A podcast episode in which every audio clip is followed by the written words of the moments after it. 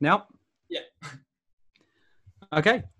Hello and welcome to The Ripper, The Teller, and The Gremlin. We are a predominantly gaming and TV and film podcast, and we're going to go through how each of us got uh, the monikers that you see uh, in the title. I am the relaxed Ripper. I am normally very calm, very relaxed, uh, but sometimes okay, most of the time. I like to play games on the hardest difficulty and shred through them like a ripper. Um, I'm also a completionist, and I'll play literally on any console given to me. So, um, my name's Chris. I'm the storyteller. Uh, I chose this because I just absolutely adore stories in any format they come in. Just give me a world, I'll come out in a month's time knowing pretty much everything I can about the world so much so that maybe I should spend more time in the real world, but it's fine. It's fine. Um, yeah, and you know, so that's just a bit about me. Just love gaming and movies for the story. Hi guys, it's Jack, also known as the Loot Gremlin. Yeah, you're probably wondering where does this come from? Well, let me just tell you something. When it comes to games, it comes to anything that has a customizable option, loot that can be grabbed, you know I'm there you know that that's basically it's a running joke um, that whenever we play games together if that game has any customizable options you best believe i'm sitting in that menu for an hour. You best believe that after every mission i'm resorting my loadout because i just can't help it. I'm a fiend for the loot so just a little overview for you guys of what we've got in store today. Um, the first section we'll be talking about is movie news and video game news. Pretty, pretty self-explanatory just whatever has interested us in the month or in the week um, and delving into it and talking about it. Uh, then we've got some solo reviews, which is games that we've played that the others haven't. They're spoiler free, and we just talk about our impressions of the games. Uh, then we have a section I really personally like called Golden Oldies. And this is basically where we go back, look at an old game, and evaluate it, see if it is as good as our nostalgia if we played it before, or just see what it's like to modern standards. Uh, and then to wrap the show up, we've got a delve into fandom, which is just five multi-choice questions where from a from a random sci-fi or fantasy universe, and we see how many questions the guys get right. Play along from home if you want. Um, and so for the news, we have Jack's got a few pieces you wanted to talk about, haven't you? Yeah, so uh, thanks, Chris. Basically, um, I've got a couple of bits here that I want to talk about, um, just stuff in the recent uh, sort of week. Um, going back, I'll start off with um, Hyperscape, um, which obviously is Ubisoft's new um, Battle Royale mode for the PC. it released uh, a couple of days ago on the 12th. I did actually play the tech test for that one. yeah, I think, you know when it comes to this game, it's got a lot of potential. You know, mm. I'm a big Ubisoft fan, um, and to see a futuristic, fast-paced battle royale really excited me in its initial uh, release trailer and announcement trailer. Um, I got, like I say, I got hands-on with the tech test, um, and I now do own Hyperscape as well since its release. Um, yeah, it's there's a lot of potential with this game, um, but I, I think it has its issues. Obviously, it is in early days. Um, there's definitely an issue, in my opinion, with the the damage, um, the damage done uh, versus the health. Um, I know that Bradley um, also has seen a bit on, uh, and I believe actually played a bit of Hyperscape. So I don't know yeah. if you, know, you wanted yeah. to to make any comments here, but so um, Go on. Yeah, I actually played the the tech test as well when uh, when it was released. I'm not sure what what day it was, like you said. Um, I, I played it a few days after that, and um, yeah, I, I am not a massive battle royale fan, but I always give them a go because I like to see what the, the new in game's going to be. and um, and stuff. Yeah, exactly. And and like you said, Ubisoft has always been a been a favorite publisher and developer of mine. And I thought when I saw it first and when I saw the gameplay for it, it looks gorgeous. They they've done an amazing job with the the actual design of the map, with um, the how how the game looks, how it feels when you're running around. and yet you're right. There's just this damage problem. There's this time to kill problem where a fight feels like a boss fight. And Yeah, it shouldn't. every fight. Not in a battle royale.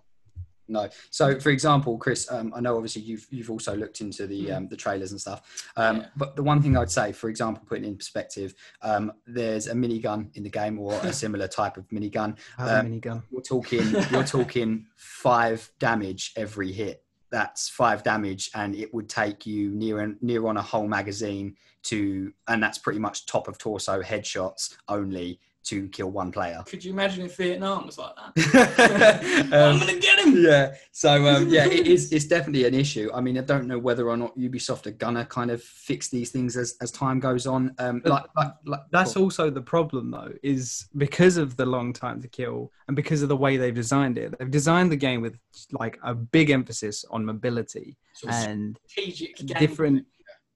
Yeah, and it ends up being a case of because you're so mobile and you're so jumpy and all over the place, Yeah. and then you have this really big damage problem, it doubles it again. So you've got not only the problem of like you said, where even if you were hitting pure headshots with say the minigun, Yeah. it would take a long time.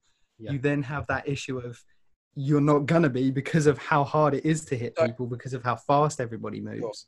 Would, would on, you Chris. guys say that um, there's any influences or carryover from Ubisoft's other games? Any sort of feel? No, I feel like it's quite It's an original it IP, to be honest. Yeah, it feels I- very heavily inspired from uh, Ready Player One. Yes, the film. I was going to say that it really, really feels like it takes away from that. So, like, if anyone hasn't seen the kind of the basis of the game, um, it's set in a place called Neo Arcadia. Mm. Um, Neo Arcadia is like a futuristic. The Oasis. Aren't they all in actually a VR They're in a VR. Like- so gladiatorial? They because I, I, sort of saw that being the, storyteller, yeah, I only read the bit about the, the law. story. Yeah, yeah. And sure. isn't it they're meant to be in VR headsets? Yeah. And they fight for money. money. Yeah. So basically, the um, the crown that they all fight for is worth. They obviously earn money from being in it, and it is uh, like Bradley says, very, very um, Ready Player One. Um, they they they living in like a poor, um, you know, slum like, and and there's like, the world's in crisis basically, and everyone's in poverty. So this is their escape and also their their chance for Mm, success. way of making money. Yeah, and, and each they they kind of play an emphasis on customizing your own character like everyone loves and uh, back to me being the gremlin here of course when i found out the game has customization i was like i'm going to buy the battle pass and i'm going to sweat every single part of it because so, i need it so, so is it fair to say it's Ready Player One meets literally like esports? yeah It's like Yeah, it's, a it takes emphasis. inspiration from the Mm. Ready Player One sort of world. Yeah. But there, this is how they make their living. Yeah. This is where society has progressed. to. progress to yeah it is and that's that's a very fair statement um i mean yeah hyperscape i'll summarize that by saying that the game's got a lot of potential um and i think it looks gorgeous bradley's right the story seems pretty pretty good um and the, the battle royale seems to take a different spin with the fast pace emphasis on mobility they're not overcomplicating it with the abilities that you can pick up the hacks they call them um but i think it definitely needs a couple of things sorting otherwise the game I Heavy believe, tweaking. it needs tweaking before otherwise it will struggle. Um speaking of struggles we'll move on to the next piece. Um so uh, you've probably all seen this um the Who last of us hasn't two. seen this? yeah the last of us two. So everybody a lot of uh, a lot of fans um also very anticipated release for a long long time. Um i haven't played it but i know Has- enough. uh, just quickly as a, as a precedence, has, have any of us played it? No not i haven't No, played the last no of us I, I haven't played. I played the Last of Us one, just not. So we're we're all coming in from this from just what we've seen. yeah not not what we know but Mhm. but what I would say is that the the, the kind of there's a, a, a massive thing going around at the moment that um, the the the one of the actresses um, for the game um, played uh, the character Laura Abby. Bailey. Yes, Abby plays the character, doesn't she? Uh, she's character Abby. So um, she has been getting a lot of well, not negativity, but also even to the point of death threats. Um, and it's not uncommon um, in both TV and film, uh, uh, and also gaming. Um, but even I found out that the director has also, um, the, the, the writer for The Last of Us Two, has also Hmm. been receiving the similar death threats. Yeah. I think, Chris, you Passions had, run high. passions do run high and i get it as a, as a serious gamer and i know we all do you know we've all played games that have ended the way we didn't want it to end or have had Mm. moments that you think that's questionable or things that I think questionable but i think being passionate and being angry is for one thing but to, to actually physically almost verbally attack someone to the point Yeah. of it's kind of like it's a bit much. Um, and I know, I know you had a point, Chris, about um, the the kind of politics of gaming Yeah. nowadays. I, I I think the thing that's interesting is it, it's an extreme response, and it's Yeah. a response that is not okay. No. You you shouldn't be sending threats. Like just no, full just don't do it. Yeah. Like complain about the game, Yeah, do criticism, all this stuff. leave bad reviews. and I understand there's this other side of the angle that wants to paint all negative criticism as just trolls and idiots Yeah. when that's not necessary. So you've got two sides where there's two extremes that are both sort of need to rein it in a little bit. Yeah, sure. Take the criticism, but also maybe don't threaten to kill people. Yeah, yeah, sure. Yeah, that's just not okay, is it? You can't No. ever take it to that level. no, I mean, what no are your need. sort of thoughts on it, Bradley? Well, yeah, yeah, I just I literally think that you can't take it that far. You can you can verbally discuss and Or you know even talk to people. You can, you can rant about it if you want. You can you exactly you can you can say shout, all the but things you want about the actual not- media but never take it to the person never make it personal Make it's it not fair.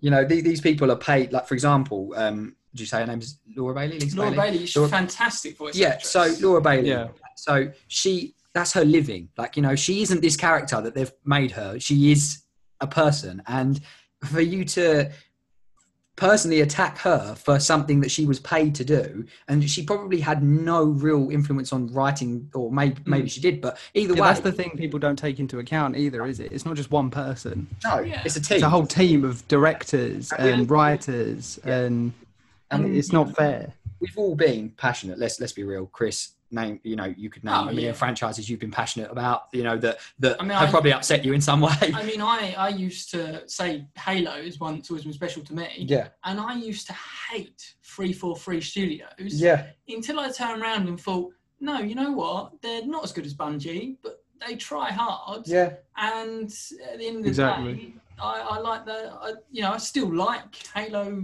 no matter what. They, it might not Yeah. be as good, but so what? But I, Yeah. I think that the problem with this is the sort of feeling of almost forced politics yeah, into this because it's you know it's zombies it's Yeah. apocalyptic Yeah, yeah, it's it's it's this idea that if that happened in society modern politics wouldn't be an issue exists. right Yeah, yeah, sure. so i think it's people's realism where they're trying to get involved in something and they want an escape from what we see on the news Yeah. every single day Mhm. that if it is reinforced in your escapism it creates a volatile reaction So, so you made a very good point there, Chris. Um, I just want to go back to that. So, for example, you said it's, it's the escapism. Well, everybody knows gaming is supposed to be an escape, and Mm. so from that point of view, you can kind of get why people would be frustrated because, you know, if they're bringing in stuff like you say, stuff you see on the news every single day, and problems you see, and things going on in the world,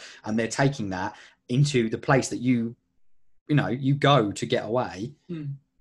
you're going to get people that dislike it. So we're not saying that just because people have kicked off is not okay, but but there's got to be a level. There's got to There's be a, a line. balance, there's a there's a balance between There- it. There's acknowledging why the response happened, Yeah. but then there's not taking that response too far. Yeah, which which we think. yeah definitely Yeah.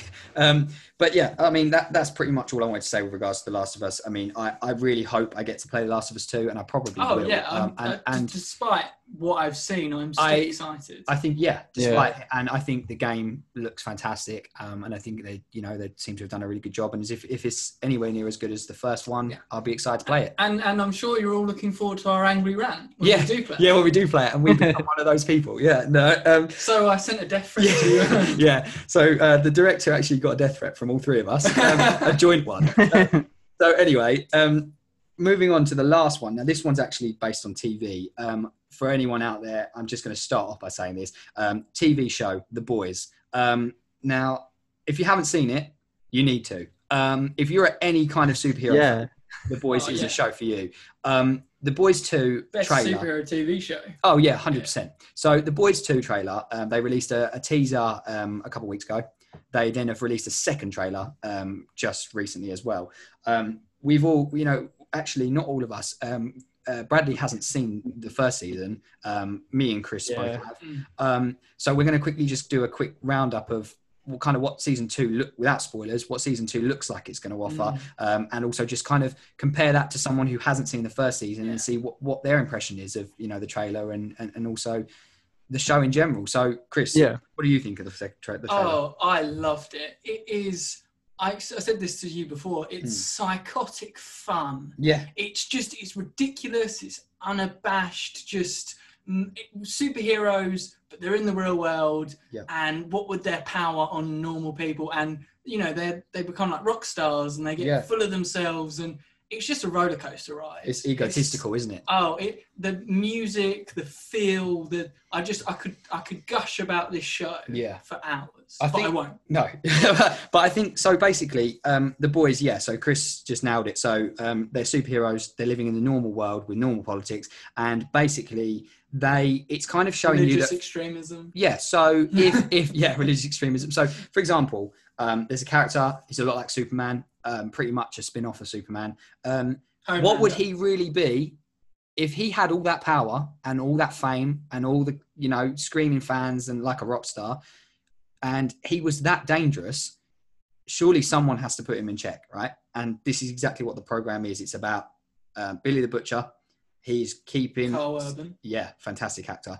Keeping um, all superheroes in check. And the program is i mean i would just warn you if you're kind of not great with gore or anything like that this program probably you need a little bit of warning because it is not for the faint of heart when it comes to the violence. Um, and there are some very questionable scenes uh, in the program. Very questionable scenes.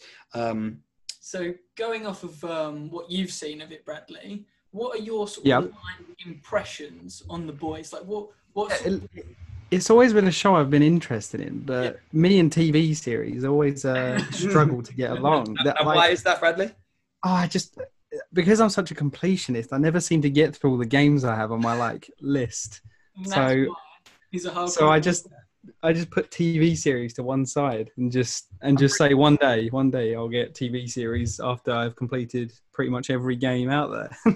so it is a show I'm really interested because I do love superhero things. ever going to get to that point, Bradley. Considering, considering we've been telling you to watch the seven seasons of Clone Wars for about a month and a half, and you've not. Yeah, season yeah, that, that's a long way off. But, But but go on. that's, go- that's the thing.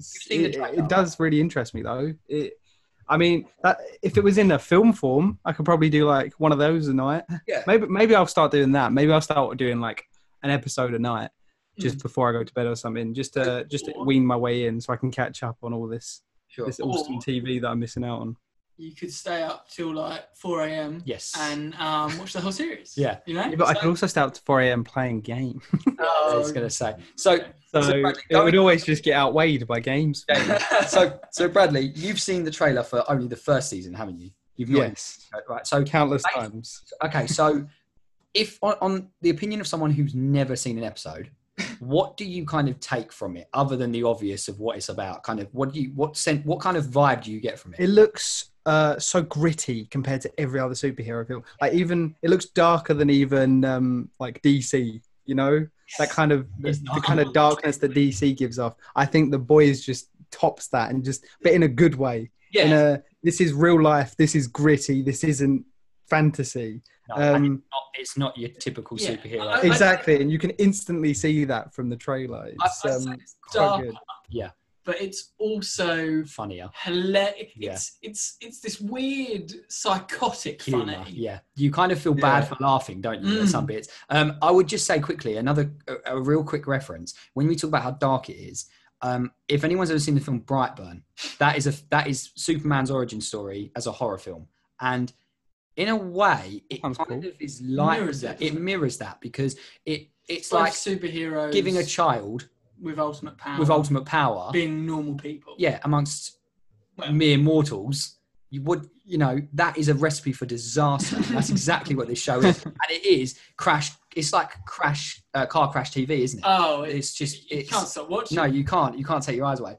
Um, but anyway, that's that's pretty much me wrapped up for the news. Um, obviously, Bradley, you have a couple of pieces you want to talk about now. So Yeah, yeah, ju- just a couple of pieces from me. They're not going to be uh, as long as yours, but um, first up, we wanted to talk about uh, Warner Interactive is being rumored to be on sale, and one of the biggest uh, potential buyers is uh, Microsoft. Uh, if you don't know, Warner Interactive is a company that has many subsidiary companies, including NetherRealm, so Hmm. Mortal Kombat, Injustice, uh, Rocksteady is a big one.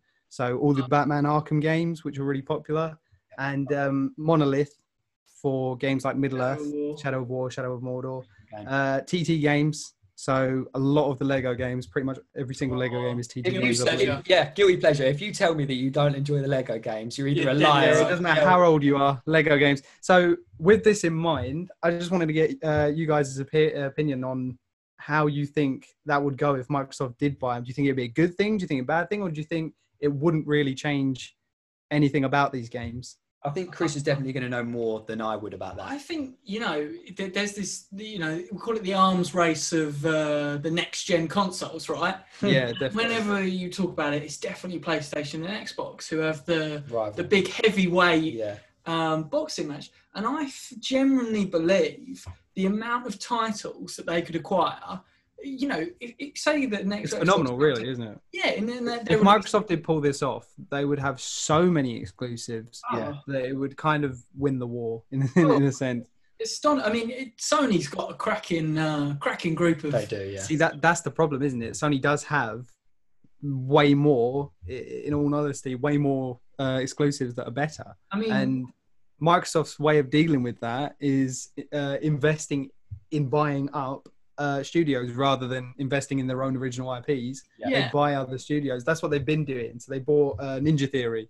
Uh, They've got who the made money. ten- Yeah. They're not structured. exactly exactly They're, so that that's the point they're willing to invest for the Yeah. future whereas sony are cracking down is what it feels like on their current uh, studios and exclusives and honestly it does feel like if they start making these big play moves like buying warner interactive they'll Yeah. have access to so many games because the games i've named are just a few these were just the the, the, the eye openers they they've also got rights to like harry potter games and Mm. things like that.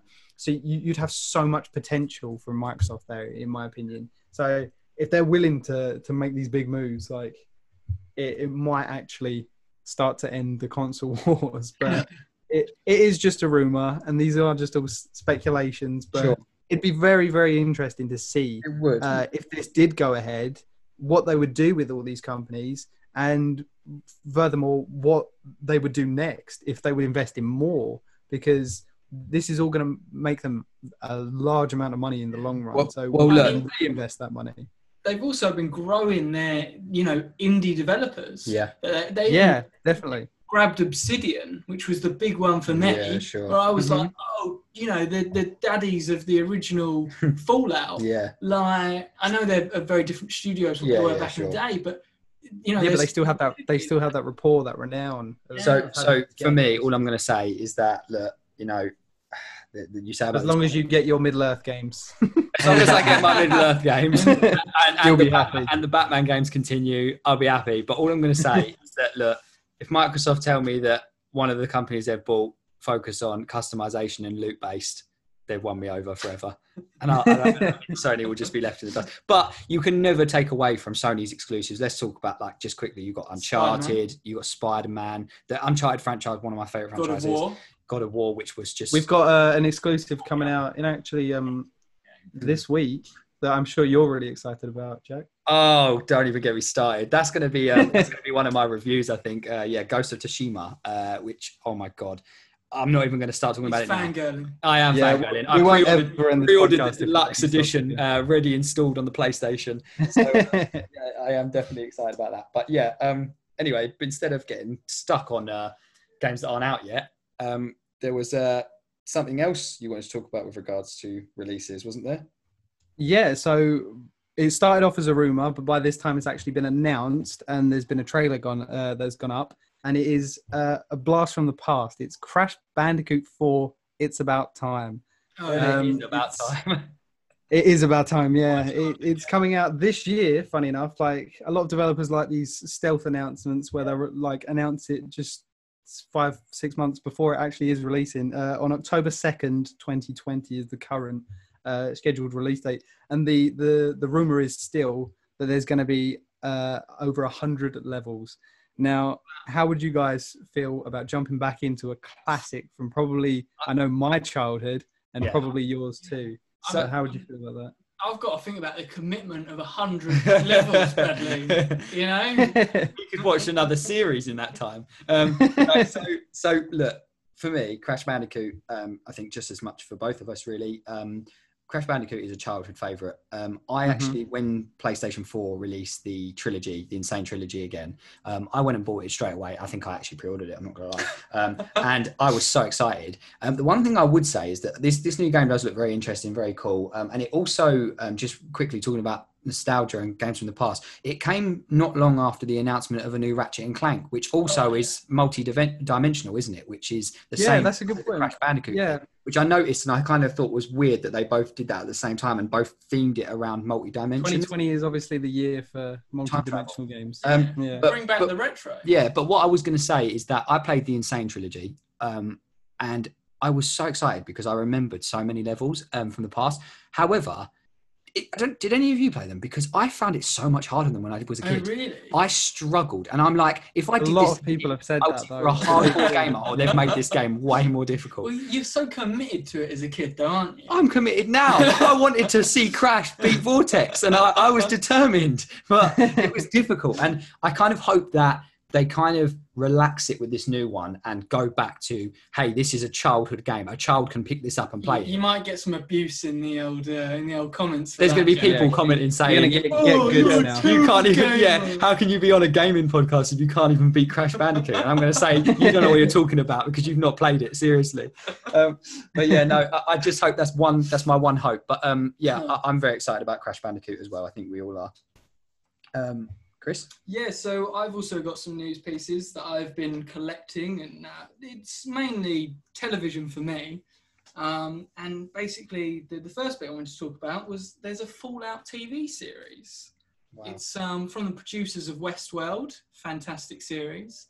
Um, and you know, I just sort of I absolutely love the world. The potential there for a show, I think, is astonishing if they have the budget. Do you guys have any any thoughts on it? the one thing I'll say mine quickly because um, it's going to be quicker. My my input is that I'd be really interested to see it because I like the idea of the Fallout universe and I like the idea of where they could take a program. But my knowledge on Fallout is so so minimal, and I've only ever played. I know, Yeah. but I've only ever played a smidge of Fallout Three, um, and I've watched Brad. Vegas? Stra- strangely enough, I watched Bradley play more Fallout than I've ever played, and it looks great, but I could just never get into it. So, um, and even though there is actually kind of loot in that game, right? Please, Oh yeah, yeah, yeah. Yeah. Connect the environment Yeah. to break it down for parts. I mean, that sounds great, but I just couldn't do it. And so, great. so for that reason, Fallout, I would definitely give the TV show a go, but I couldn't comment on what it would include or anything or excitement because You I don't know, know. They, they're going to stick to brands. They're, Right. they're definitely going to go Vault Dweller, Yeah, the suit. The I, I can't see the weird them- little boy with the thumbs up, the Yeah, blonde boy, they, right? They've got yeah, well, that's the Vault um, Boy. Pip boy. Yeah, that's Vo- that's Vault Boy. Um, but yeah, I, I, it's, I think it'll be very traditional. Todd Howard, who Mm. is big game director at Bethesda, Yeah. um, he's quite a memed man on the internet. Mm-hmm. uh, you know, 16 times the detail uh, and all of those. If you're ever interested, literally Google "Sweet Little Lies" Todd Howard. it will tell you all you need to know. But that said, he's a he's a brilliant creative man. Definitely knows the universe, and you know, I- just can't wait for more details on this thing. Yeah, I think it'll be interesting when we get a first trailer to kind of see what angle they want to play it because Fallout is built on on humor, in my opinion. It's a post-apocalyptic world, but it's just it's just humorous. It's Yeah. just fun and light-hearted, and I'm really hoping they're not going to lean into the apocalyptic side Mm. too heavily and make it too dramatic and serious. Sure. So it'll be interesting to see what kind of vibes we get from a first trailer. Yeah, sure. I think for me as well, when I think Fallout, I really think New Vegas. I don't know if you do as well, Bradley. Yeah, yeah, that was that was the best. Yeah, Um, it, definitely. Uh, that's that's what we're hoping for. I'm guessing we're hoping for just a New Vegas series. basically. I don't think we'll get it though.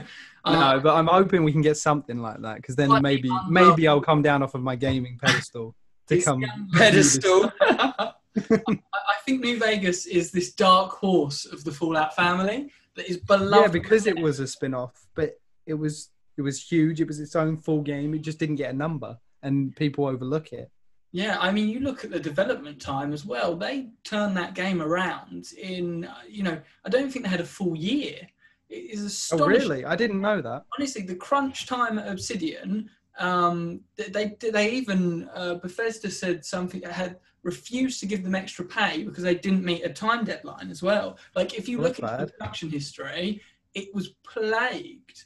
Um, and it, honestly, you would never know. I don't. I don't think you would from playing. No, it. definitely not. I thought it was a really fantastic game. I got it a long time after it it released. Um, because I just I'd never played three, but I saw New Vegas and I was very like really interested in it, and I got it really cheap, and I was really glad I did. I played from start to finish, and just like did all the side quests and everything. Of course you did. just- Of course you completed it. Oh, of course I did. Yeah, I, I don't know why they I said actually, that. but- they actually wrote to you and said, um, "Excuse me, Can't somehow, you've done so- somehow you've you've passed 100. percent You're 101." well, no, this is the thing: is if I don't enjoy a game that much, I won't 100 percent it. I won't do all the side quests. That's the thing with me. A game has to impress me to to make me want to be a completionist for it. And so, so that's why I think I said it. Just and that's it was it was that good that it made me wanna 100 percent it. on his pedestal. Yeah. Um, Um, yeah, and and uh, moving on to more Yeah. um, news, we've actually got a ton of Batman rumors.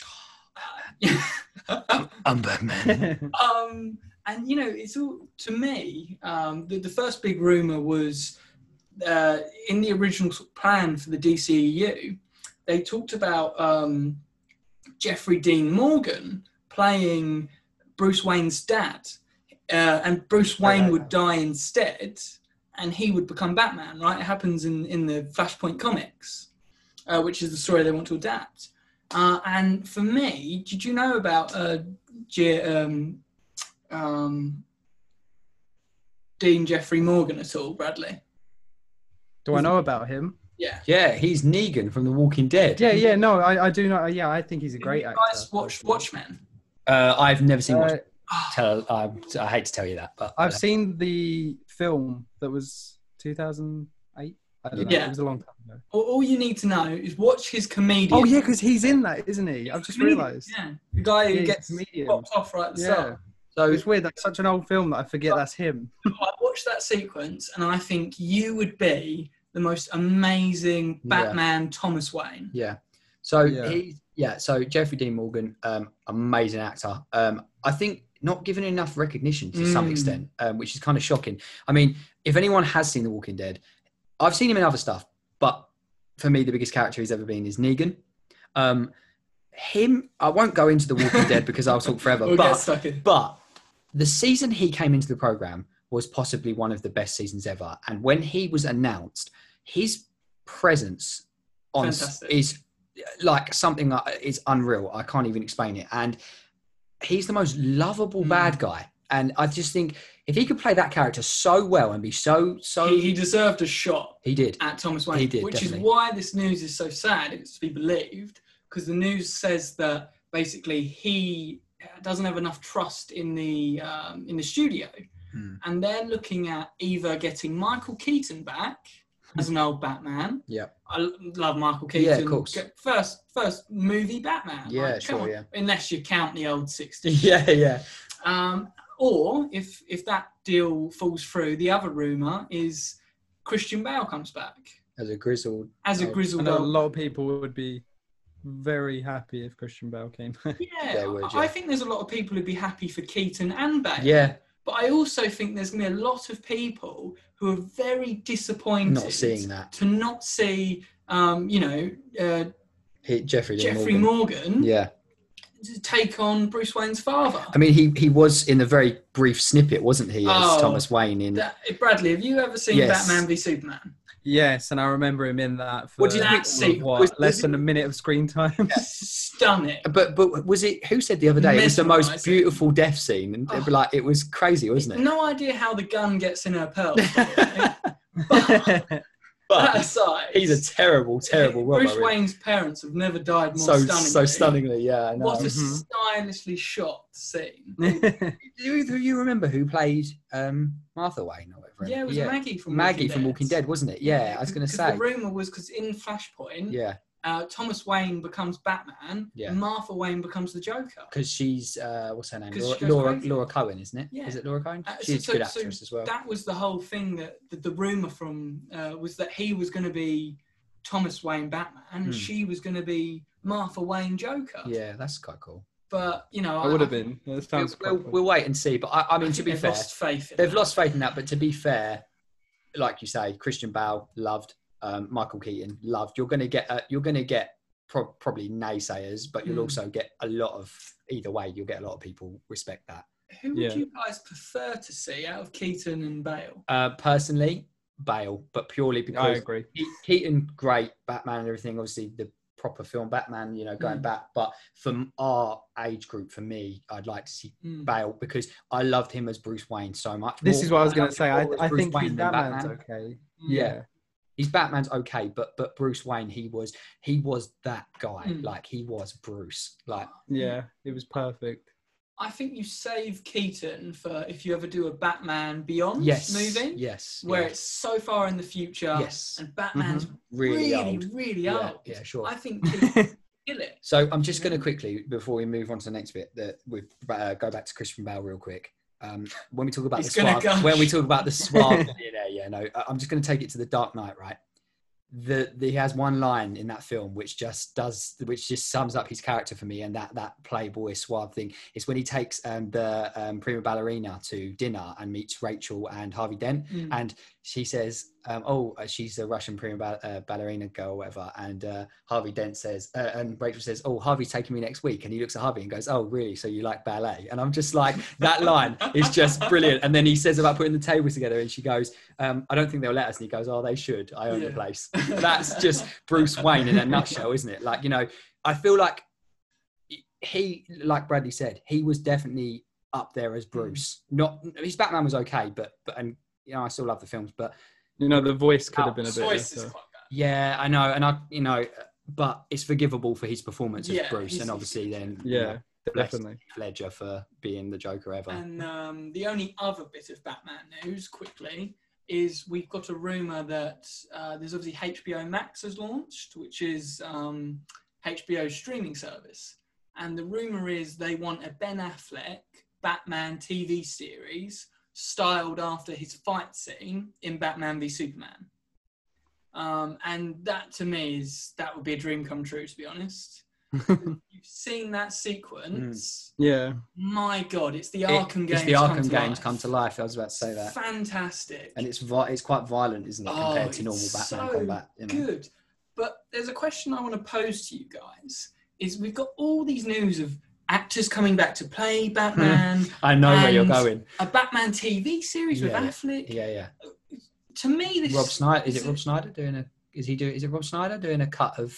Uh, Oh, the Zack Bat- Snyder. Yeah, no, Zack he's, Snyder. That's what I mean. he's sorry. doing his cut, Cut of of Justice, League, Yeah, which I couldn't Yeah, be the more Snyder cut. excited yeah. Snyder edition. um, which I, I'm going to get HBO Max just to watch that and then cancel my Casual membership. membership. Yeah. Uh, but what I wanted to ask you guys was obviously we've got Robert Pattinson Oh yeah. set to be Batman. the new Batman, The Batman, right? The yeah. Batman. Um, so the thing that I found strange is, do you think this almost getting a Batman series and bringing back old Batman actors is almost like a lack of faith in Pattinson? It's a good it Seems angle. odd to me. Yeah, to pick those Yeah. things up now when there's a Batman film coming out with someone who is, I, I you know, I'm not going to slate. I'm not going to He's a say great that- actor. Yeah, he is, and I'm not going to slate him. Um, and I'm not going to. But but my honest, is he right for that role? I don't know. I, I actually think he is. I think Do he's you? got a lot of potential in that role Hmm. because I think a lot of people sleep on him They because do, of because Twilight. He's Yeah. good though. And it literally is, and even he uh, admits he he isn't proud of those movies. He, he kind of wishes he, he I mean, hadn't he done was them. younger as well. You got to remember. I saw him actually. Um, I- one thing I will say about him, The King. He was in The King, and I thought he was brilliant. In so that. good. He was. He was. He was Pompous. so good in that. Prince. You've seen The King, Bradley. You've actually seen a film. Uh, yeah. Ooh, He's seen a film. I watch films. Right, I just I don't He's watch seen a TV film. series. No, uh, the it, king, the king's like really cool and historical as well. And That I'm Timothy into Charlton, that kind of the guy. Oh, It was, it was so good, Fantastic. Timothy. It Ah. annoyed me how skinny he was the entire time because I'm like, you would have been Broken. He fought since he was 14 Yeah. years old Yeah, in yeah, plate yeah. armor and broadswords. yeah, he wouldn't look like that. He would Yeah. not be that tiny. But But that He's fantastic. nitpick aside, yeah. fantastic actor. Yeah. His speech, phenomenal. Mm. Um, but yeah, I mean, we could go on Yeah, forever we- about we Robert won't. Pattinson and We that. But moving on to the last bit. last bit of news, and that is um, there's actually obviously um, Disney acquired Fox a little while ago, and two of the properties they got was Alien and Predator, and it looks like they've given those properties to Marvel Comics, and Marvel Comics have announced they're going to do their own runs. Um, you guys got any thoughts on that? Bradley, do think you want to go? good? Or? Do you think this is Uh. I I'm not a comic reader per se. I think I've read a few Spider-Man comics. Hmm. That's about it. Bradley but- Boulder was a Spider Man. but do you think exactly. So I I think it would be like I I mean personally I just think it's quite interesting. I think any new thing can be interesting if done Mm. right. Always sparks an interest for sure. Um, Exactly. I don't think people judge things way too quickly. They do. like nowadays. So I think they see that and they're like, "Oh no!" But I'm like, why not just let them do what they want to do? Right. If you don't Yeah. like it, you don't have to read it. no. So Yeah, yeah. I'm just yeah, I just think it could be great. I'm just slightly worried, despite the fact you're saying don't judge anything. I'm gonna, I'm gonna do a slight little judge. I'm gonna do a 180 and judge you. um, I, I just I'm slightly worried that Marvel Comics might dumb the Alien and Predator down, Mm. and then he they tease this image of Tony Oh, Stark yeah. fighting the Predator, and to me I'm kind of like, oh, I don't want you to. Because to me, they fit as these horror icons, They do, right? yeah, horror I want them to be these Mhm. terrifying Creatures. creatures that scare the living Unstoppable forces, not yeah. a Marvel comic Where Tony Stark's going to fly in and yeah destroy save them. the yeah, day, yeah. beat them up, Yeah, and, yeah. and they lose that element that makes them That's so scary. good. fear. Yeah, the fear of uh, something Um, so powerful. Yeah. But they might. There's a potential chance of them getting it right and Mm. There actually is. making it horrific Yeah, and of you know scary and tense. And the other thing you got to think of is even if it doesn't go right, it doesn't tarnish what has previously come. So if they do it wrong, they mess it up, you don't like it, it doesn't hinder your experience of, of how you did perceive them. So I think it's always worth trying these things. And I think I know it, it can be worrying when it's something you love, but I, I always think that it either sits there and it doesn't like that's it. That's you know they never get used again, Sure. or they go into something new and you know you have the chance of finding something else you love with them. Yeah. I mean, So- my last two cents on it is I'll say if you haven't, read the Dark Horse comics. Right. This is to you two and to listeners. Yeah, yeah. Because the Dark Horse run of comics is where you got the Alien and Predator versus movies from. Yeah, sure. Fantastic, and like Bradley says, you'll always have those comics that you can you can go back to. Yeah, exactly. Um, and the only other thing is do not put them in the Marvel Cinematic Universe. yeah, do please, it. Marvel. No, I want that. Sorry. That, that sounds great. Yeah, I think that's the way you should end that one. um, we'll leave it at that. Um, yeah, and so now we're on to our um, solo reviews. And I think, Bradley, uh, you're going to have to forgive me. You said you wanted to talk about Nier Automata. Is that right? Nier Automata. Yes, that is, that is correct. that- I um so recently uh, during uh, lockdown we've obviously had a lot of time off a lot of us um, and i was picking up loads of games that i kind of missed or i slept on or i didn't think i'd enjoy just because i wanted to fill the time and i wanted to try new new games out i didn't want to keep playing the same old games one of the games that i came across was um, Nier Automata which came out in 2017 and i saw it release and I I just slept on it. I just thought mm, it's not for me. It looks honestly, it's weird. It is a weird game, and it looks weird. And so I saw it looked weird, and I just I said, nah, not for me. And how wrong I was. it it is oh, it's one of my favorite games now. Probably top ten. It's it's so good. It it's not the first entry into the franchise, uh, and I'll admit I haven't played any of the others, and I honestly I'm not going to play any of the others purely for the fact that I know that this is a it's a separate story in a way. They they do link, but they don't. You don't need to play uh, in uh, like in any order, or they don't need to be played um, together.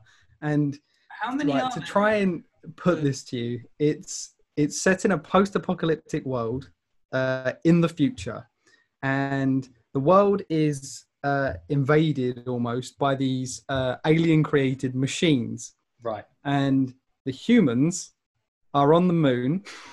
Right. Okay, and they have created androids that they're humanoid androids. They look exactly like humans uh, to fight what is called a proxy war. So basically, the androids will fight the machines on Earth. Um, Is this and you Japanese players- by any chance, Bradley? pardon? Is this Japanese by any chance? It is. Yeah. It- I, I think you, Just the Yuko. It's got, it's got something. those vibes. Yeah. It, So it uh, by a Japanese director. So, so essentially, you play as um, the androids that uh, are on Earth, and um, one of the best things about this game is it doesn't fit a genre. So, when trying to explain I it, was about to ask you what genre it is. it's so hard to explain. And the genres I've worked it down to are its main genre would probably be an action RPG Right. Okay. but it's made um, with Platinum Games, and I don't know if you're familiar with Platinum Games, but they're very famous for their hack and slash combat. So they made games like um, Bayonetta. Yes. Oh, Have you ever yes. Seen that? Everyone So they're really remembers. famous for their hack and slash combat. So I would say it's a hack and sla- uh, hack and slash game, Yeah. and it, like heavily combat focused. sure. Um, but then it will completely switch, and suddenly you'll be in a bullet hell game. It will be 2D, and you'll be dodging projectiles like um, all game those classic game. games that you, So it, you know, it, you it might have doesn't. played. It keeps you on your toes, basically. Yeah, but- and Never that's the thing is settle in. You'll be playing through all this, and Yeah. all all three of these genres that I've tried to work it down to will be present at once potentially. Right. So like. You, you- sometimes you'll be in a 2D bullet hell, and sometimes you'll be in a 3D bullet hell while hack and slashing your way through, using all the upgrades and uh, things you've collected through the RPG section. So it's it's really cool, and it really feels like a fresh take on what a genre is, Yeah. because it isn't Doesn't specific define- to any one thing. Yeah, sure. But- you say it's casually like could a casual gamer jump into this or is it too Yeah, i think they could 100% um, because it's not punishing. Now, this is one of the first games in a long, long time that I didn't play on the hardest difficulty Wow. because I felt no need to. It impressed me that much that I didn't want to spend my time Yeah. like so- grinding through the game and struggling and having that like pain of failure over and over again because I, I felt no need to. I, I felt it was just hindering the experience of anything because there's there's literally no gain from it either in, in terms of like uh, additional loot or there's literally no it, it's just there if you want it. And I, I didn't want it. I, I finally got to a point where I was like I don't I don't need the extra uh, difficulty in this game. But um, yeah so basically I absolutely adored this game and it was largely in part to an amazing story. Um, the characters you just fall in love with over time even though they're androids and they're not so much human like do you make They're- they're- character Bradley or is it is it a cast that you play with? What was that sorry Uh, do you like sort of make your own character or is it um you know like Uh, no, yeah. So they are pre-made characters, Hmm. um, and you play. You don't just play as one of them, and um, that's part of another thing that I loved about the game. To actually experience the whole story, you you'll need to go through it multiple times. Now, I thought this would be onerous at first. I thought that this would be boring, and I really didn't want to go through it mm, like several times. But there's a- actually 26 endings for this game. Wow. that's impressive. Yeah, that is- That's good. exactly. Uh, it's the alphabet, so each ending will be attributed to a letter. Wow, that's clever. uh, and basically there is only around so it's A to E is the the main endings, and then the rest are all very very small Sure. like uh, bad endings essentially. Sure.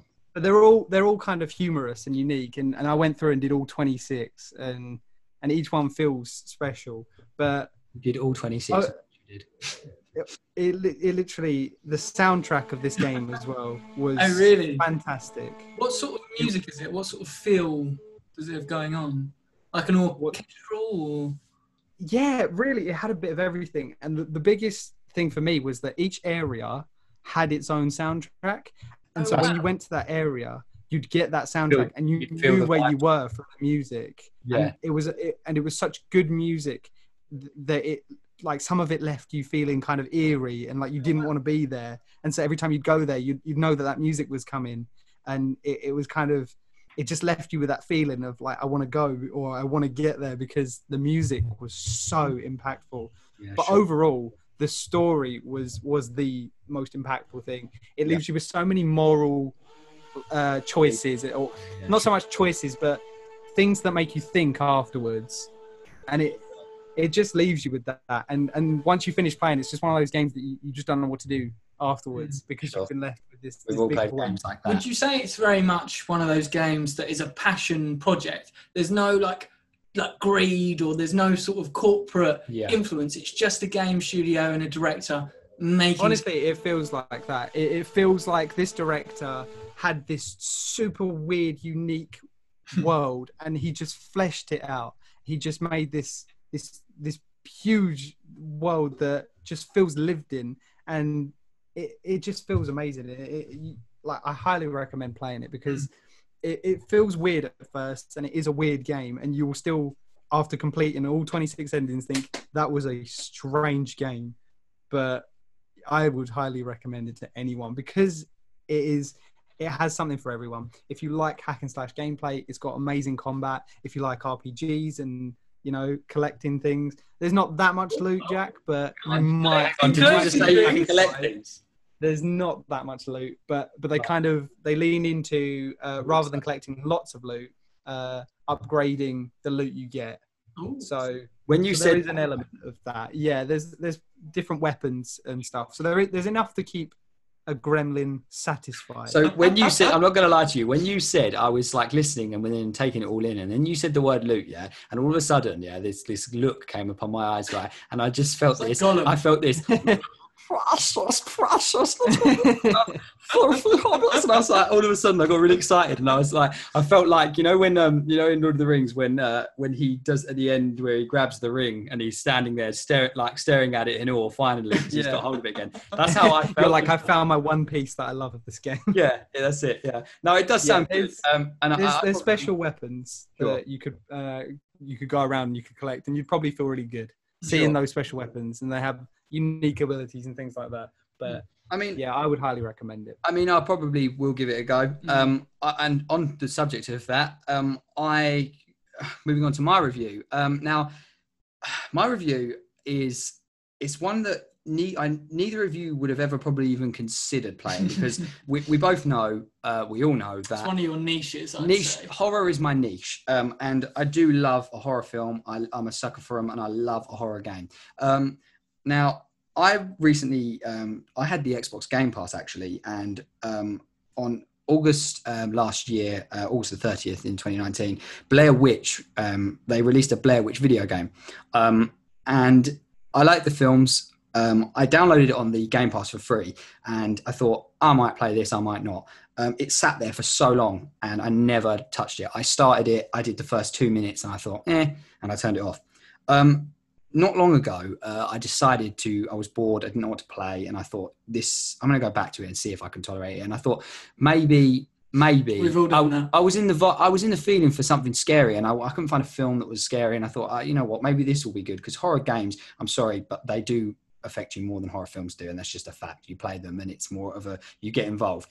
And so I downloaded this. Um, Blair Witch is basically um, it's what you'd class if you've seen the films, you know, but it's a psychological horror game. So you in this game you play as um, a character called Ellis Lynch. Um, he is a former policeman, um, and uh, without any spoilers, basically the, the premise of the game is that you are helping the police force um, enter the forest looking for a, a boy who has gone missing, a child.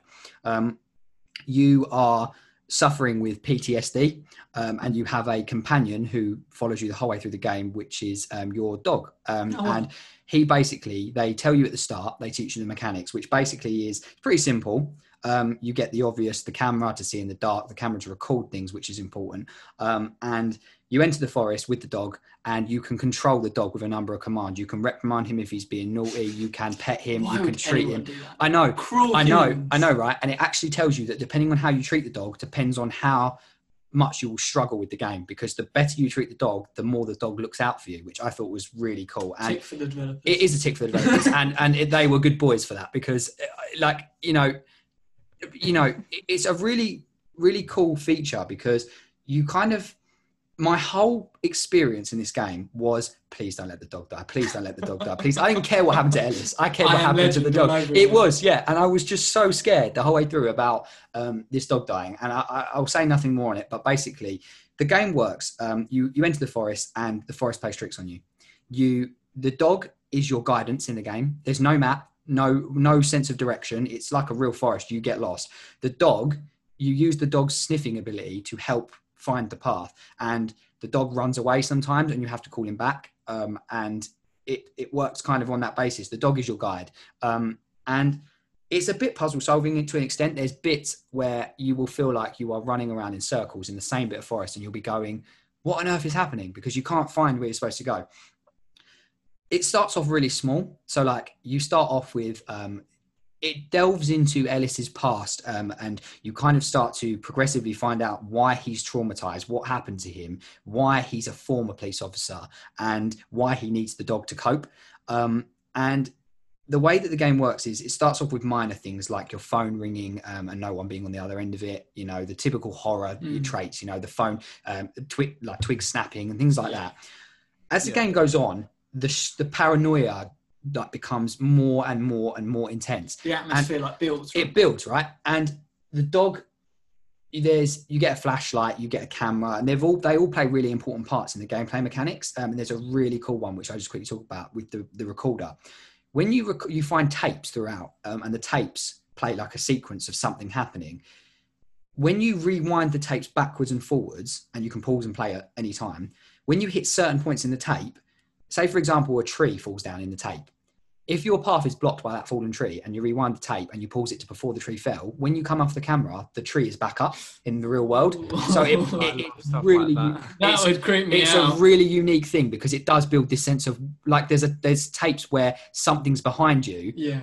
and you think, well, if I come off the camera now, is it really going to be there? And then you turn around and it's not, and it's like it, it really plays with your head. Now, I played the game through pretty much all in one go. I played it; it took me two days, but I played it in one go pretty much, and Yeah. I loved it, right? I love psychological horror. I love the fact that you don't ever really know what's happening. You kind of lose so much Always reality and you're always on edge.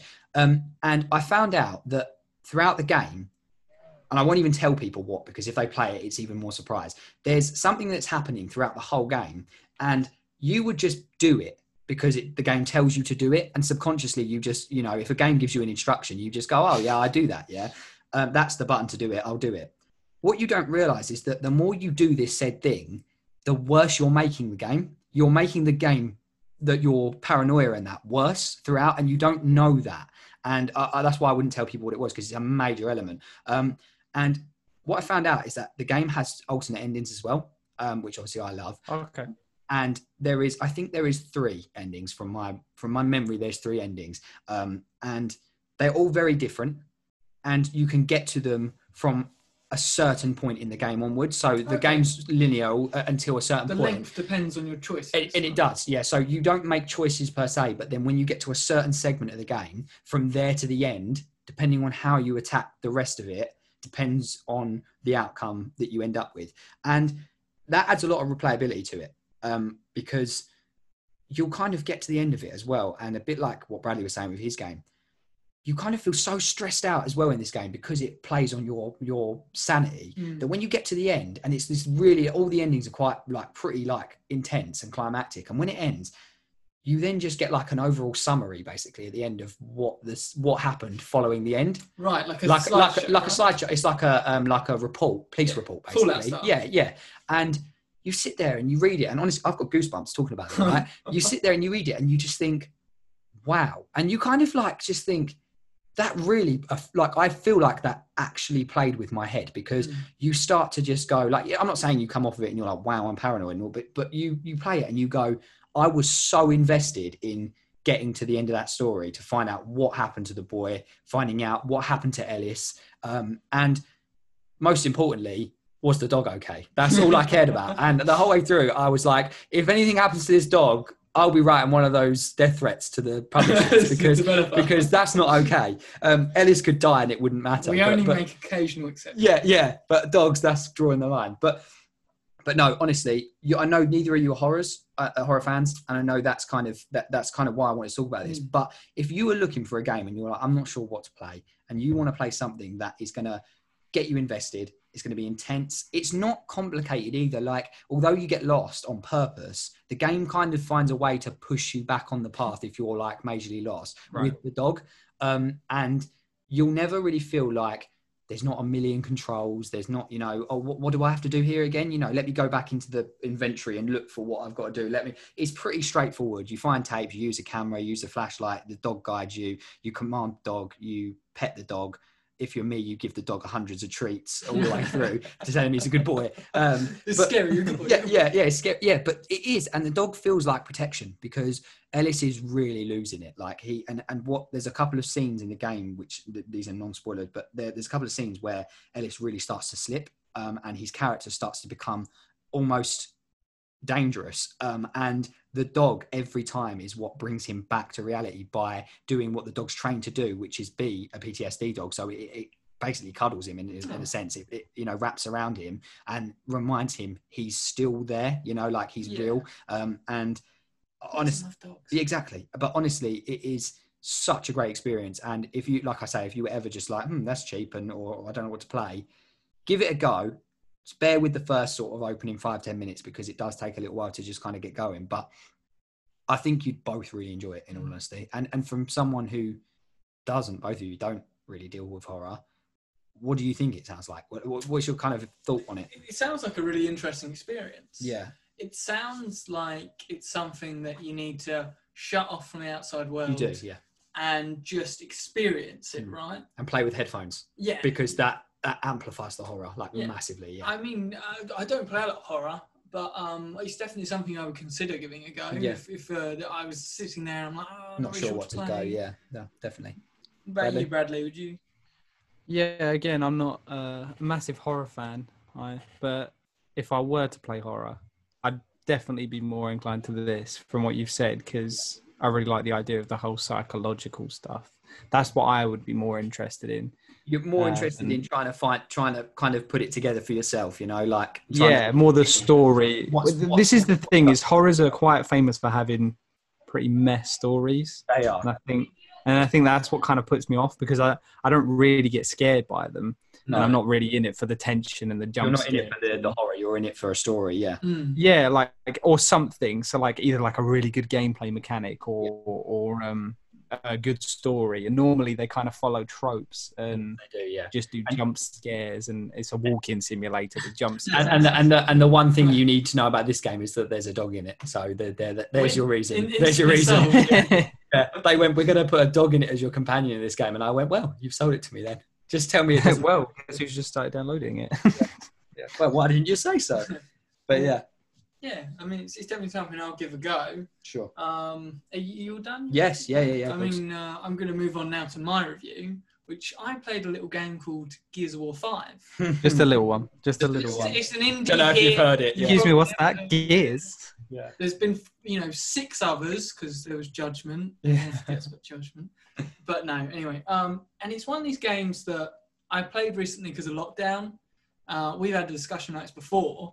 Um, Bradley's also owned it, but you've installed it twice and then removed it for space and never played it. Is that right? Yeah, it, it's a big game, which is part of the reason I just pick that every time. But every time I go to play it, I just I just end up settling on something else. I don't know what it is either because I've really enjoyed Gears one to four and Judgment. To be fair, I actually quite I know Judgment's a controversial one, but I actually quite like Judgment.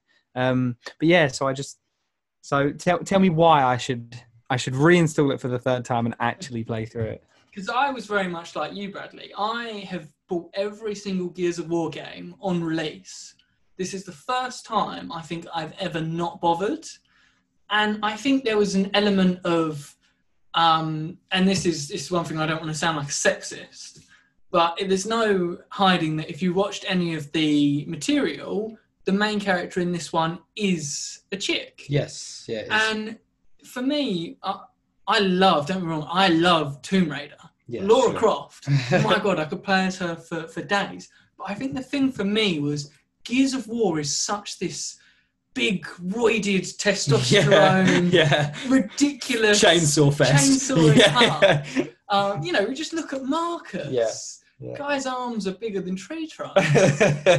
And I, I, there's a couple of reasons I slept on it. Um, and I think the thing with it is, gameplay wise, it is sort of more of the same. yeah, sure. If you liked the other gears, You're gonna like it You'll that, like yeah. this one.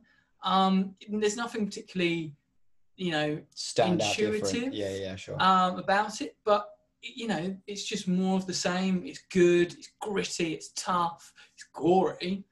Um, and it's experience. And the story, without any spoilers, really surprised me. Yeah, because I'd sort of always followed Gear's story very in depth, and this one, without any spoilers, it confirms a lot of old fan theories, right. and it also really neatly ties the new Gear games into the old Gear games, Right. and the reason that you play as the female, I won't spoil it for Yeah, you yeah, guys, sure. But it links into the story in such a compelling and in clever way Yeah, yeah. that I was so sold on it. Right. And so Mhm. much of this game is revisiting a place from Gears of War 2. Right. And that for me was so fun. I mean, yeah, that, uh, that definitely sounds interesting. I, I'm one of those people as well. Like, I've obviously always enjoyed the Gears franchise. Um, I did the same thing, slept on Gears. Um, I, I did the same thing actually as Bradley. Um, not as many times, but I had I had installed it. Um, and I, I'd It's such got- a big game. I'd even got to the point of um, loading it up at one point, and I just, for whatever reason, I just didn't start it. But I did play the. Um, obviously, we're only really talking about the, the story, but but I did play the multiplayer, uh, the open beta before the release um, for multiplayer, and Gears of War multiplayer doesn't really change much. But I was like, oh, this is fun. You know, I enjoyed this. I was, you know, getting on with it. So then when the game released, I was like, yeah, I'm definitely going to get Gears of War five. Um, and then. Yeah, it just, Just never, never really. No, but now yeah, that now was that was saying- me. That was exactly the same. now you're saying that, like the fact that it, I quite like the fact that Mm. it links in, like you said, it links into the previous Oh, gears. yeah. That kind of makes me want to play it more, if anything. If, if you read all the I will definitely play it over the summer. it adds so much to the universe. And I think that I think the biggest problem a lot of old school Gears fans have, and I'll be completely honest with you, the Locust, which are the enemies from Gears one to three in Judgment, Sure. are far better than the Hive. Yeah. Which is the enemy that replaces them in the newer games. Yeah, of course. Just uh, there's something about the Hive is interesting because it's more parasitic.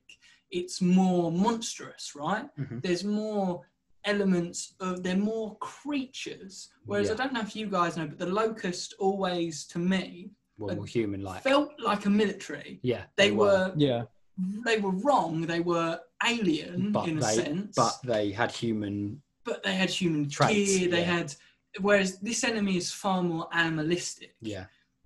And I think that's good because I, I think, like you said, Bradley, change is good. Yeah. Uh, Mhm. and, it's, and they're interesting because you wouldn't want to just keep fighting the locust. No, of course you wouldn't. But if you wanted to compare them, yeah, you know, the locust for me Hmm.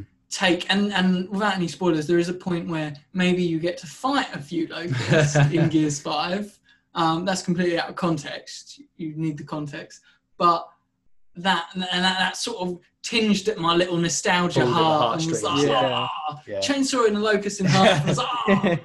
Um, but yeah, no, I generally think it's it's good. And if you are a fan of the Gears of War characters, this for me is the has so many cameos. My God! And Bradley, if you love Judgment, there is a character in Judgment that's very unique, and I can't believe he had a cameo in Gears of War Five.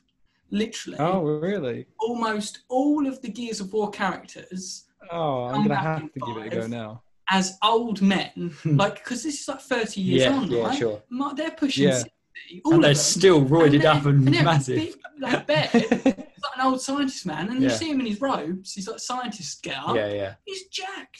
He's huge. He's a monster, Yeah. and they all are, and it's hilarious. yeah. And the cameos, it's just and it pretty much it's a who's who of Gears of War. Yeah, right? yeah.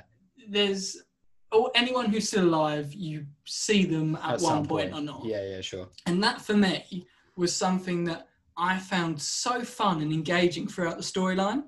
Sure. And I will say there's a twist in it that I don't think is massively surprising, but I thought it was very good. Um, Right. So it was well done, even though it wasn't completely unexpected. No, I don't think the story is anything. The gameplay and story, it's a lot, except for a few story elements that are new and interesting that I won't spoil because it ruin the game. Right. Um, I, I think if you love Gears of War, you owe it to yourself to play this game.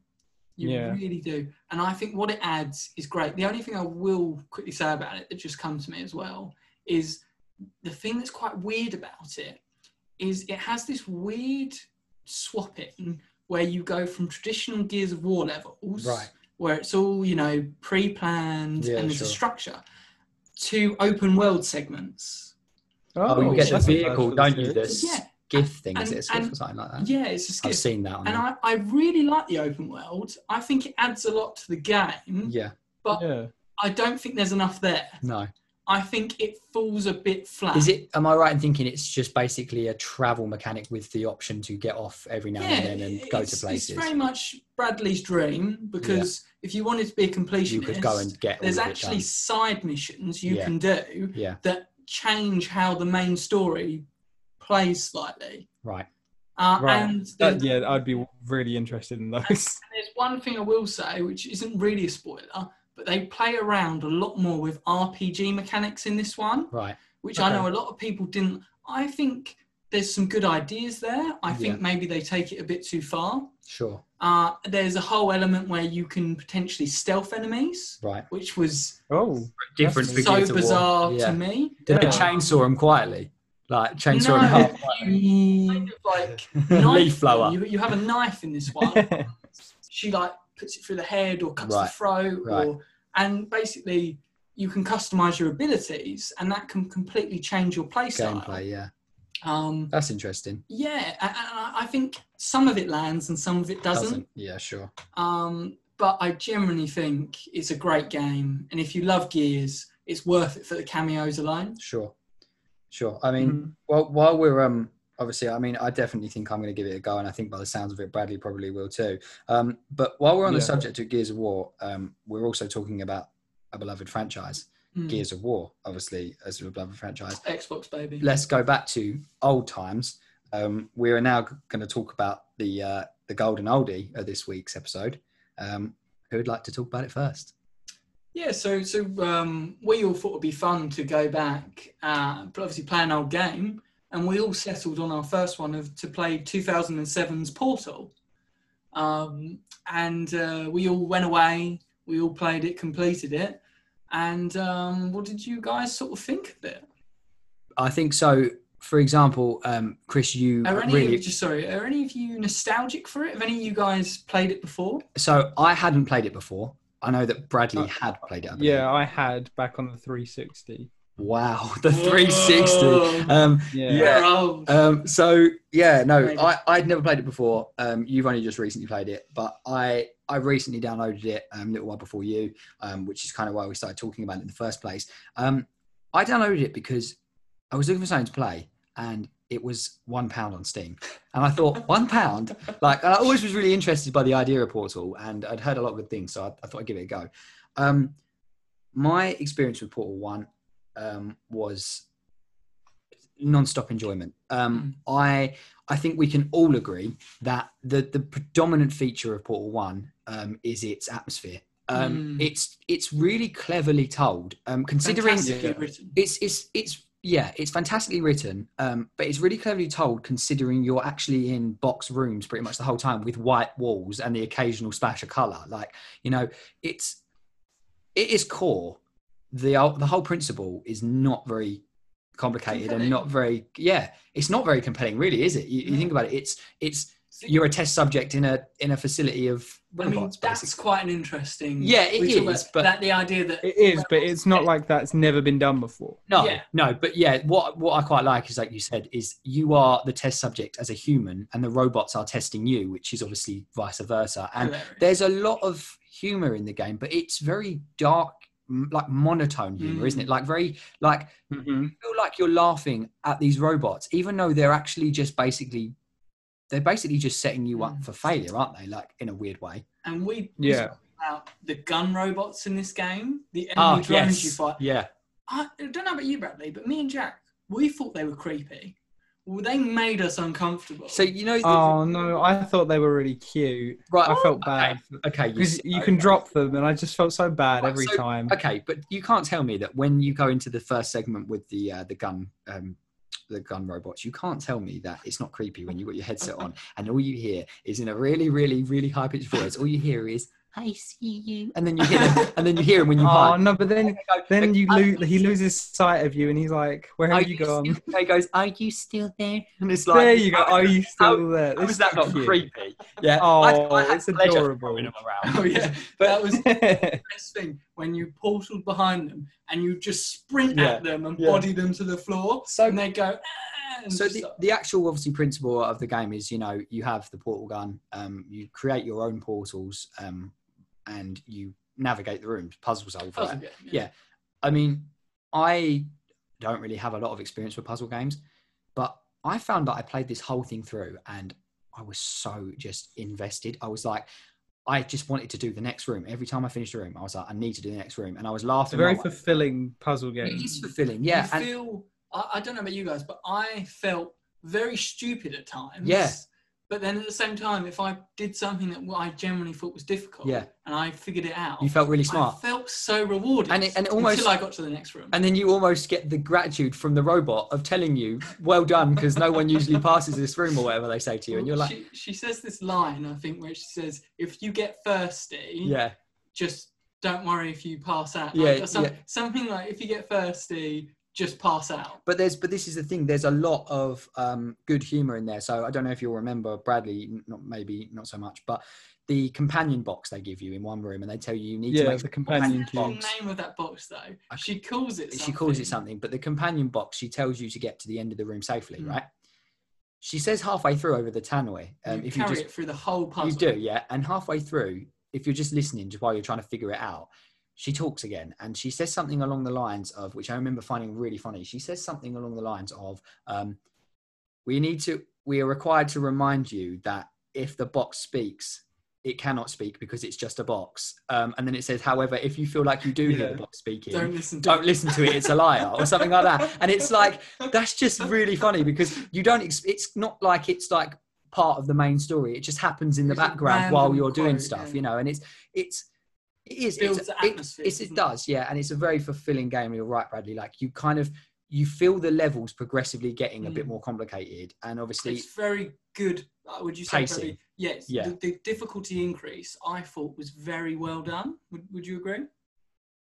The sort of I definitely think so, but I also think it's a game. So I went back and played it over the weekend as well.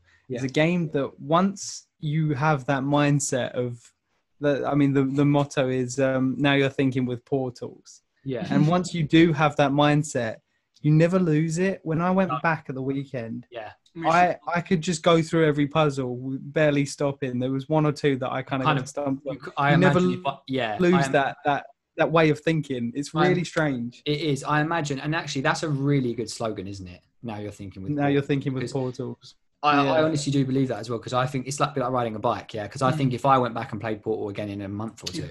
I think I'd be able to do a speed run because you your brain does start to. How, long- how long like, did it take you Uh, well, I played it in. I, I played it late when I first installed it, like late at night. Um, and I played about an hour or so, and then the next day I played. I didn't. It's sort of a couple of hours maybe, and I just completed it from there. Right. Like in second, Yeah, in my I- second I, I think I was three or four hours. Yeah. So it's Yeah. not obviously it's not a majorly long game, but it is old as well. Um, but but obviously then you I'm pretty sure there's a speed run when I looked that said it was 42 minutes. right. So yeah, I mean, probably. I'm, I'm not And doing it that. It took me four hours. Yeah. But but I think I did it in just under two. But what I like is that you do. You do get this interesting mindset, don't you? Of like you you enter a room and the first thing you start doing is right, portal goes there, portal goes there, that gets me up there, that gets me down there. And then if you if you did hit a stumbling block, you'd go, hang on a minute. And then you feel like a professor scratching your head, thinking like, how where does this portal go? And where am I supposed Hmm. to put it? Like like I said to Yeah. Chris earlier, one of the rooms in the game that really frustrated me, not because it was difficult and I couldn't work it out, but because I just kept getting it wrong. Do you remember the room, Bradley, where you have literally it's just a room with an acid floor and there's just uh, levels up and up and up and up increase and you have to jump down and propel yourself up the first one and then you have to place a portal before you fall so that you fall Yeah, I love I love the momentum ones. I'm really That's- good at those. So it's great. It's great. But that one made me feel like an idiot because I kept because even though it was a straightforward room and I knew what I was doing, just because I was focusing on the momentum and stuff, I kept placing the wrong color portal and then just pinging myself back to the floor again. And, like, and I felt like an idiot. But then it is when you do that room, you, or the whatever room you struggle with, or whatever room you stop on, you go, "Oh, I'm a genius," and then you think you remember that you're in a square room and robots are testing you, and you go, "Wow, yeah. you know. But I really loved it, um, and I think it's a great old game Mm. for for when it was made, and it's definitely got clever mechanics with the, the portals and the way they Yeah, work. and mechanically, I still think it it, It stands so hold weight. ahead of its time. it does hold weight, definitely. No, it's great. And, and I think there's one thing we have to talk about, Mm. which I absolutely love. I know what you're going to say. Because the whole time I'm playing it, Yeah, the woman superintendent robot is going, cake. you'll get cake Yeah, when this is over. Yeah, or there's yeah, cake." yeah. There's and cake. I can There's a party with cake. yeah. wandering into And there's the little random symbol room. on the walls. Yeah, the cake said, is alive. Cake is alive. Yeah. And I was like, I just, I, you know, it doesn't sound that funny, but It- when you're playing, When you've been told the whole way through they're promising you this slice, this it's cake and a birthday good. party, aren't they? Or So whatever. good. And then you find this thing on the wall that's just there, and it's not like an obvious thing you have to find, is it? It's, just, there. And there's actually a lot of drawings on the walls. I noticed um, other ones like It's um, quite creepy. yeah, because it's like scribblings about these people who couldn't get out. who yeah, got yeah, trying to Yeah. survive. Yeah, um, but yeah, no, Portal. I mean, all round, I think we've all enjoyed it, haven't we? We've all definitely said it holds Yeah. its weight. Oh, definitely. And in nostalgia sense, I it mean, will always uh, stand the test of time because of how Yeah. unique it is. Yeah. I- And it I'm not- was. obviously they've got Portal Two as well, Mm. which we were talking do. about. We're doing, yeah, we've all, all talking about going and doing that, um, which I think would be interesting as well. Hmm. But I, I think the one thing for me that was really big about Portal is I hate, absolutely hate puzzle games. Yeah, I want to kill myself every time there's a puzzle in a game. you just get frustrated. Yeah, And this is the first puzzle game I've sat down because I was dreading actually playing this. And I played it. And honestly, I loved it. It's so well written, it's so well crafted. It's just this wacky, fun experience. is. Yeah, And for someone who hates puzzle games, To say to you like recommend you to Yeah, play it, yeah. I Mhm. think that says all you really need to know about the game. Exactly, and if you want a little bit of little bit of free advertising, Steam, um, it's one pound at the moment. well, actually, you can buy them both in a bundle of two pounds, so that's a I, pound. I a think it might have ended at, at this point. Ah, well, you've all Too missed late. out then. But either way, Unlucky, I'm sure, give, give Valve some more money. They need I'm it. sure it's pretty cheap. So yeah, just just go pick it up if you haven't. Go. Um, but anyway, moving on to kind of our final section, which I'm dreading, by the way. So this is a little Yeah, bit me of too. fun that the evil You mastermind call it of fun. me decided to come up with. This is a section called Delve into Fandom, where we choose a random science fiction or fantasy universe, and there are five multiple choice questions that these two guys have to answer. And the universe we've chosen this week is Warhammer 40k. So get your neckbeards out and get ready for some in-depth nerdery, okay? I don't um, have a clue. I'm, I'm going to be honest. We're going to start this quiz by me saying I've never played slash seen anything about this. Or consumed any games No, workshop. and- products. yeah, and you the never same painted goes for me. as a kid. I remember. So Jack, would I- you like to team up? Yeah, I think we should team up on this quiz. Team up and see if we can multiple choice guess our Yeah, way You through. can Yes. work- some of these are, are easy, but I say this: we're meant to do two easy and three hard. But I'm gonna be honest with you. If you're a 40k fan, these are probably all easy. But to us, But to these To, co- guys, to complete novices, cut them some someone slack. that yeah. So leave me alone, basically, because I don't Yeah. take. Don't those- send death threats. Yeah, yeah, yeah. yeah, Don't send th- yeah, this isn't our game. Right. So Okay. Question so number one. My first question for you both is: Mhm. What is the preferred type of combat for the Space Marines, or as they're otherwise known, the Adeptus Astartes in 40k? And the three Of three course. options? And the three options are Of course. use of their advanced weaponry, taking the enemy from a safe distance. That's number one. Number two, a supreme dance off. They defeat their enemies with grand style. or the third option, glorious melee combat. Right, I'm just going to say real quick if it's not B, I'm going to be really disappointed. But I think, I think it's C. Bradley, I think they have swords. I'm not going to lie. I think they have swords. Yes. Yeah, so swords. Yeah. Yeah. Okay, so Many C- swords. So probably the most advanced sci-fi setting of all time, and they decide to run at each other with chain swords and power swords. pilgrims. Makes sense. Makes makes all the sense. Yeah, it makes uh, perfect sense. Nice. So the second question I have for you is who is the god emperor of mankind? The Luke ah. Gremlin. And the first one is just some normal, really old dude who's in charge, or a literal godlike human entity that has existed since ancient times, or the third option, Warhammer 40k's version of the Pope. Oh, Jack, what, what are we going for? I mean, I was sold with the entity thing, but then he said Warhammer's Pope, and I kind of thought that would be He amazing. also said this would be easy. yeah, This is an easy question. Think about it. God Emperor of mankind. yeah, he can't be the Pope. I'm sorry, Pope, but he can't be. It's Think got about his name, guys. yeah, yeah, it's got to be the Emperor entity thing, right? B.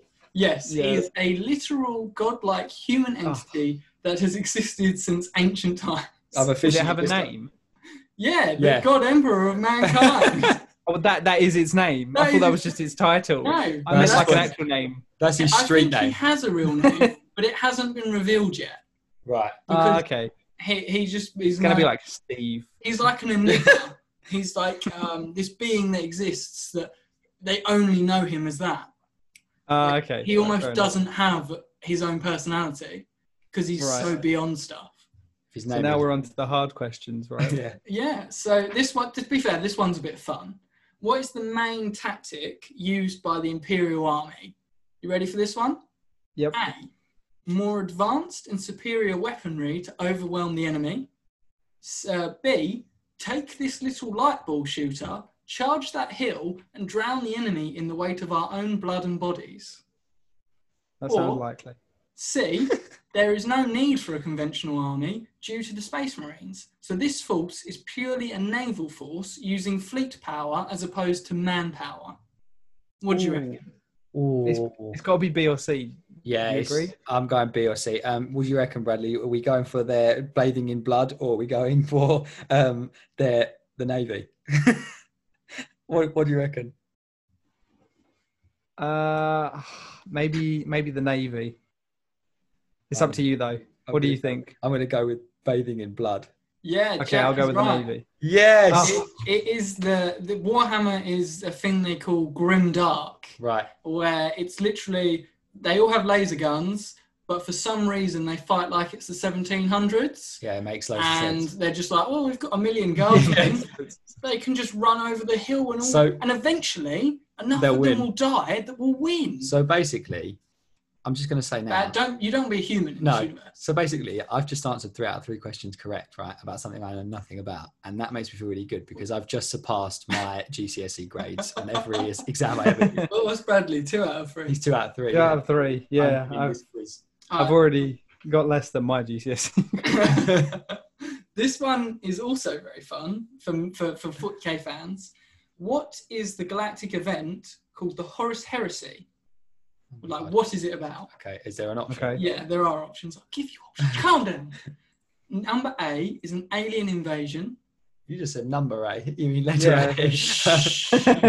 yeah. It's- it's- Yeah, no, A is. B is a family feud, and Mhm. C is one of the Emperor's acid trips. And what was the name of the thing? the Horus Heresy?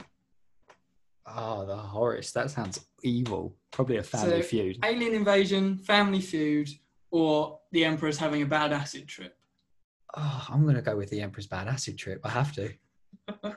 I'm gonna go with a Family Feud. It is. It's a family feud. It is a family It's feud. like- like- it is the biggest civil war in their entire setting, and it's basically started over uh, the Emperor's sons getting pissed off with Daddy. Half of them turn As traitor. You half of them stay good, and then they rip the Empire apart. and in the meantime, the Emperor's just tripping on acid. I mean, he's technically destroying space demons, Doom style. But yeah, Right. you, could Yeah, say you could too. say acid tripping. Um, okay, this is the last one. Yes, I'm excited. Okay, so you're almost there. You're almost. It's all the pain's almost over, guys.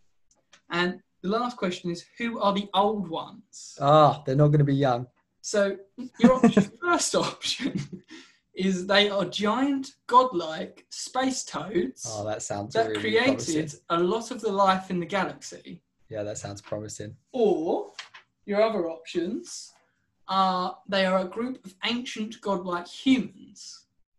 Or no, or the third option, they are space marines who have finally got to retirement age and have moved into their homes. Oh, do you know what? All three of them answers sold me because I really was convinced when the first one was said there was that, and now I'm convinced it was all three. Um, uh, If you ever want an option again, you can ask. Bradley, what was your opinion here? what was I was gonna go with B because Toads just seems ridiculous. But this is Warhammer. They could be toads. Um, They, could Um. They probably are, but I'm you're gonna go I'm gonna with stick with B. Okay, I'm gonna go for what was the last one? What was C? It's The old- space old marines war- who finally war- hit yeah. retirement age Oh, and they've moved into their cushy little retirement homes. got a little granny annex out the back. Um, I'm gonna go with C. It's wrong, but What are you going for, Bradley? B. I think. I'm gonna go with B. Okay, well the answer is A. Oh my god, there's space It's toads. the Toads. It's the space Toads. Godlike space toads that created a lot of life in the galaxy. They are one of they they all get destroyed, but they created humanity and a lot of the races. Can we just go back to the Emperor tripping also, on acid? And we're I- sure that this whole I- thing is not the Emperor. I need to just quickly say, space marines don't retire; they, They just die. Yeah, I thought you was going to Yeah, say that. yeah. After I said it, I thought, I bet they just die, don't they? They just die, like They- they have to. They can live for a thousand years, just but die. eventually they just die. Right, so The, the, Oh. the quote is that they've never lived long enough to actually see if they're immortal. So we Oh, don't that's- actually that's know quite if they sad, can live really. forever because they eventually all die. Oh don't we all, though? In no, but in battle. Oh, in battle. so Ah. biologically speaking, no, not like they've never been able to figure out if they can live forever Right. because they always die in battle. Okay, you can see where I was Don't- confused, right? Um, yeah, I mean yeah. that's the thing. This was a bit of fun. Yeah. It was a delve into a very geeky universe that you guys have no idea about. Yeah. Um, and yeah, like ju- just from the impressions of those comments, have you formed a basis on the 40k universe? my, I'm going to summarize mine with it sounds cool, um, but my, my overall summary is going to be that I'm going to go back to it again.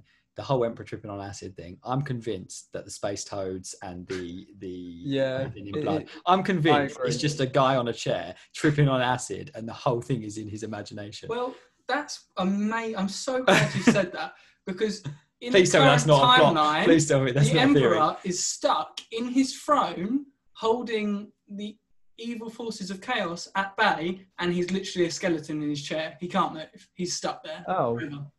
Right, this confirms my theory. So, theory. you mean he's in a chair? Yeah. It I wouldn't say confirmed, but No, for all the Warhammer fans out there, I'm really sorry. I just disgraced your. your I'm sorry. I've never seen anything apart from these five questions, but I've confirmed your theory. Honestly, it- I've confirmed your it- lifelong theories. it's a it's a it's a setting that has so much to offer yeah, and it's a setting that has verging from these insanely dark heroic stories sure. to Yeah. this just absolutely ridiculous yeah sure Toad. why didn't space toads make the universe Yeah, because they could. like Um, it's fantastic so- honestly. So one last thing before we summarize um, and kind of end this episode. Um, one last thing. So we're going to do obviously certain segments will change, certain segments will stay. You know, we'll keep all that up, and uh, there'll be a brief overview each episode. Um, with regards to the fandom uh, and the kind of the um, the question, the quiz questions. Are we stiff? Does it have to be sticking to? Obviously, there's going to be a different person doing it each time. yeah it's are we gonna be are, someone are- choosing are- we going to or- do so like fandom wise do you think for example let's just it say might instead be of interesting say you pick one and So- i might actually be knowledgeable on it So- i won't tell you yeah so for example though you say like fandom obviously this is warhammer um are we casting? Can we cast fandom as well as things like a, a- a genre-specific questionnaire? So, you could do- so you know, for example, the fact that I know that pretty much neither of you know much about horror in its Yeah. entirety, that could be my. I, I mean, my you could you could even choose Resident Evil yeah, as a and then yeah, yeah. look at Yeah. that universe Yeah, sure. and pick five multi. Yeah, but I know what you just did there because you've both seen Resident Evil. and I know that you played the games as well, so that, I'm staying away from Resident Evil. But nice try. Um, no, but that, that yeah, that, I, I'm looking forward to it. Um, Yeah, and I think that's pretty much Have you guys got any closing thoughts? closing thoughts. Anything, Closing- anything you wanted to add? Space Toads created Warhammer, and Everybody's high. and everybody's high. yeah, closing thought. That is We aren't actually disclosure. Yeah, yeah, and that's it. No, And also, um, there's giant space marines who've turned into giant wolves. yeah, So yeah, why yeah, not? Why not? Because they can be. Because they're furries. Yeah, well, there you go. Well, no, I think I think that's about it, really. So, unless any of you guys have got anything else to say, I No, think that's pretty just, much where we end our um, first episode.